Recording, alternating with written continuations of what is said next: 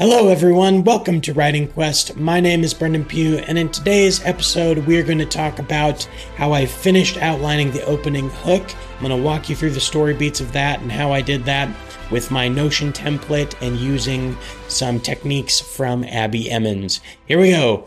Huzzah!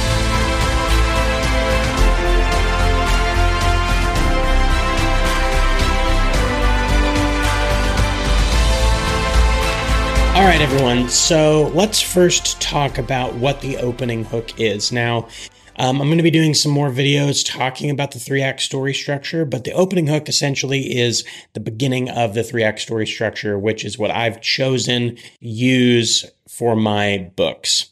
Now, that doesn't mean that I'm locked into this kind of story structure. It just means it's kind of my starting point and then I'm I'm to kind of manipulate it as I go to make it fit. But ultimately, for me, what I've seen with these is that it works best for what I'm trying to accomplish. So let's talk about what the opening hook is. The opening hook has primarily two functions. Main function is to show the main character's internal conflict. Why is this important? Well, um, we've talked about this a lot before. The internal conflict is the whole reason that you turn the page. It's the reason you like the character. It's the reason that you pretty much are invested in the story. All the external events and all the plot and everything that happens, all of that is fine, but it's never if if you've ever watched a or, or read a book that's plot driven or character driven, the character driven ones always get you more uh, The Greatest Showman's a great example. It's a movie that I love and a lot of people love.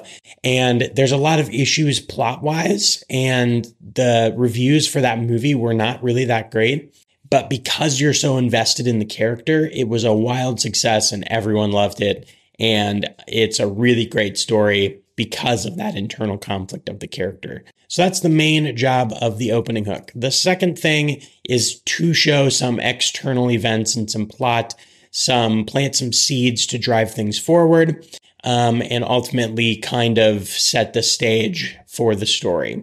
Now, in my book, I have a prologue and then I have a chapter one. So the prologue isn't, in my book, does nothing to do with the main character yet. So it's a little bit different. It still has to show the internal conflict of the characters in the scene, but it doesn't set up the internal conflict for the main character of the story. So it's going to show that internal conflict for those characters, but as well as set up some history and set up some backstory, as well as kind of setting the global story in motion. The chapter one is the real opening hook, and it's really a sequence. So there's chapter one, which is the in chapter one, you have to show that internal conflict. So they turn the page. But the opening hook externally, the external plot points of that are kind of multiple chapters. So I've broken mine into five, potentially six, but at the moment it's five chapters as the opening hook. Now, it's I kind of look at it as there's two opening hooks in a way. There's the short opening hook, which all has to happen in the first chapter. You have to be hooked in the first chapter, otherwise you you're you're not going to turn the page. You only have a short amount of time to capture the story for the reader. The following chapters are linked to the opening hook leading to the inciting incident, which we'll talk about in another episode. So they are a part of what I call the opening hook sequence, but they're not the main opening hook, if that makes sense. So let's go to the Notion template and I will show you what I'm talking about. All right, if you've seen my videos before, you know that I like to use Notion to outline a bunch of stuff. And so I have built in here a, I'm in my chapter outline section of this. And this will be a template that I'll make available shortly, but I'm continuing to work through the kind of bits and pieces of how it all works. So the top part here, I just have the entire three act structure for the book. So I have the hook, the inciting incident build up, you know, all those different things as part of it. This is just so I can see the overview when I need to. Um, so we are only dealing with this opening hook right here, this part. So no more, no less. What I've done here is I kind of wrote the plot of the opening hook and kind of showed the, here are the kind of the plot points. And then the story is kind of why it matters. That's the internal conflict that we're talking about. So Um, I don't know if I've updated this, but we'll see. So it says, while visiting her father's grave, Ro finds herself standing with Guyan, one of the leaders of the village, who is visiting the grave of his wife. They stand there. As they stand there, they hear a screech somewhere in the forest and something dying. The pair rush off into the forest and find a wolf dead. The dead wolf has electric marks on it. So that's just the events. That's exactly just what happens. Okay. Then we go into the story of why it matters. Father died when Ro's father died when she was very young. As an upstanding and righteous man, he was a cornerstone of the village, constantly reminded of his good works. She is conflicted between her desire to help and do the right thing and the fear of tarnishing her father's memory. So we're going to set her up as someone who is fully invested in the village. She takes part in everything. She's an upstanding citizen and she fears not living up to her father's legacy because he was such a great person in this village. That's kind of the main internal conflict. Obviously, there's a lot of twists and turns with that, and it gets a lot deeper, but that's just a kind of a brief overview. We'll scroll down here to the chapter view, and I have prologue, which is kind of part of the opening hook. That's the opening hook for the global story. So, like, I always kind of see this as like this is the hook for the entire series that we are going to tell, not just this book, although it does have to pertain to this book a little bit. Um, so chapter one's the real opening hook where we go. So I have chapter one, two, three, four, and five. I've started adding in which characters are in the scene and which are not. That's mostly just for me to keep track of who is where in the story. Um, but I showed this before and I'll show you this again. I have the goal of the scene, setup, tension, crossroads, decision, outcome, and the new question. And then eventually we'll get to the scene blocking. Um, basically, I went through and the goal of the scene just tells what we're talking about. And so we'll just kind of go through each of those chapters. I won't go through every single part of this, but I'll kind of walk you through the story and why we're doing what we're doing. So, in the goal of the scene for chapter one, Ro and Guyan are together at the graves. They hear a noise and rush into the forest. At the end of the chapter, Ro finds a wolf pup and kneels down to touch it, though Guyan doesn't see.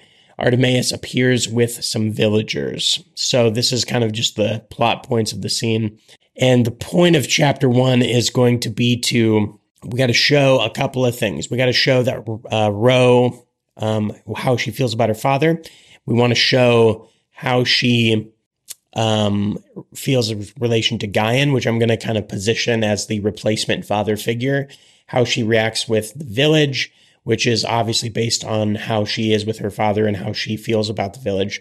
And then, of course, um, we got to set up a couple of external things. So she's going to see this wolf pup and she's going to um, feel sort of a connection to it, which leads into our next couple parts. So basically, it just kind of goes from there. So, chapter two, we go the villagers return back to town where Artemis tries to calm the people about the dead wolf. So, we're going to have a little town hall meeting, and everyone's going to be kind of outraged and up in arms about what happened in the forest with the wolf. And they're going to be panicking about the wolves. And he's, we're kind of setting up that conflict of wolves and wizards, of the wolves and the wizards, and how they're kind of not really meshing at this point. So, that's the next part of the opening hook.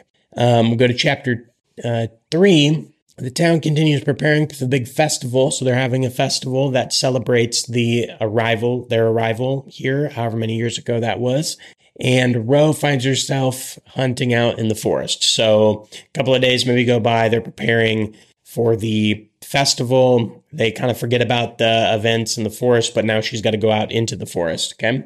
While she's out in the forest in chapter four, she's going to find the wolf pup again and spends a brief amount of time with it when she is confronted by a grown wolf. When the wolf attacks, Rose struggles to fight it. Joram, which is one of her friends in the story, is going to step out and save her by killing the wolf. Um, Mensora, which is going to be the name of the wolf. And Rose, Rose Wolf runs off and she stops Joram from shooting it with the bow. So she's kind of bonded with this wolf a little bit, or she keeps running into it. I don't know. I'm, the relationship will be very um, sporadic at this point. But so she's going to get attacked. Joram's going to save her. He's going to kill a wolf. And that's going to be not the inciting incident, but it kind of sets up for the next part of the inciting incident um, when we get there, which we won't talk about at this time. And then finally, they go back to the village. Um, and Joram and Ro are now fighting because you know of what happened in the forest with them. She won't. She doesn't want him to tell Guyan. He wants to tell Guyan. Um, there's a. We'll go. We'll get into all that um, maybe why later. I'm not going to get into all that now. Um, basically, it's going to be how it, you have to read the book basically to see how that all happens. But So the village holds their annual uh, festival and retelling of the story of the High People, acted out in front of them. Artemis is determined that his people do not forget their history, and Rose says nothing about her confrontation with the wolves, but worries Joram will spill his guts at any moment. Slowly, lots of tension builds between Ro and Joram. He won't talk to her at all. She goes to her mother for help. Finally, Ro decides to tell Guyan, but before she can, the village is attacked. So that's going to lead right into an inciting incident. Um, the conflict is going to obviously, you know, she wants to serve her village well as per her fear of dishonoring her father. And so there's this kind of tension of she has her friend, but she, for reasons that I'm not going to explain at the moment, she's not going to want to tell. And then she needs to tell, you know, there's just kind of a whole lot of stuff going on. And that's what makes it interesting. That makes what makes you want to turn the page. so basically, that's it for the opening hook of this story. I'm really excited about it. And I think it's coming along. I think it's progressing well into something that really is a solid page turner. I do feel like one of the things I'm going for with this book that you don't see in a lot of fantasy is fantasy t- tends to be very plot driven, which is why I think Harry Potter was such a big success is because everyone could relate to those characters so well. And so some of the plot issues in those stories get overlooked again because you love the characters so much. So I'm trying to kind of write a story that's super complex, has a lot of plot moments, has a lot going on, but I really want to make sure that you feel these characters, even um, some of the characters from like Lord of the Rings, Wheel of Time. You, the internal conflict part isn't so um, noticeable. You don't feel it as much. Even with Rand from Wheel of Time, you know, basically he's just a kid in a small town who doesn't know any better. You know, he doesn't, there's, there's some of the internal conflict there is missing. And so while I will have lots of plot events and things will be plot driven at times, I really want to make sure that when you're watching these and reading or reading these books, that you connect with the characters in a way that makes you want to keep turning the page. So Thank you for watching this episode of Writing Quest. I'm so glad that you are here. Please subscribe, hit that like button, comment below if you have any questions. I'd love to talk to you, and we'll see you next time. Huzzah!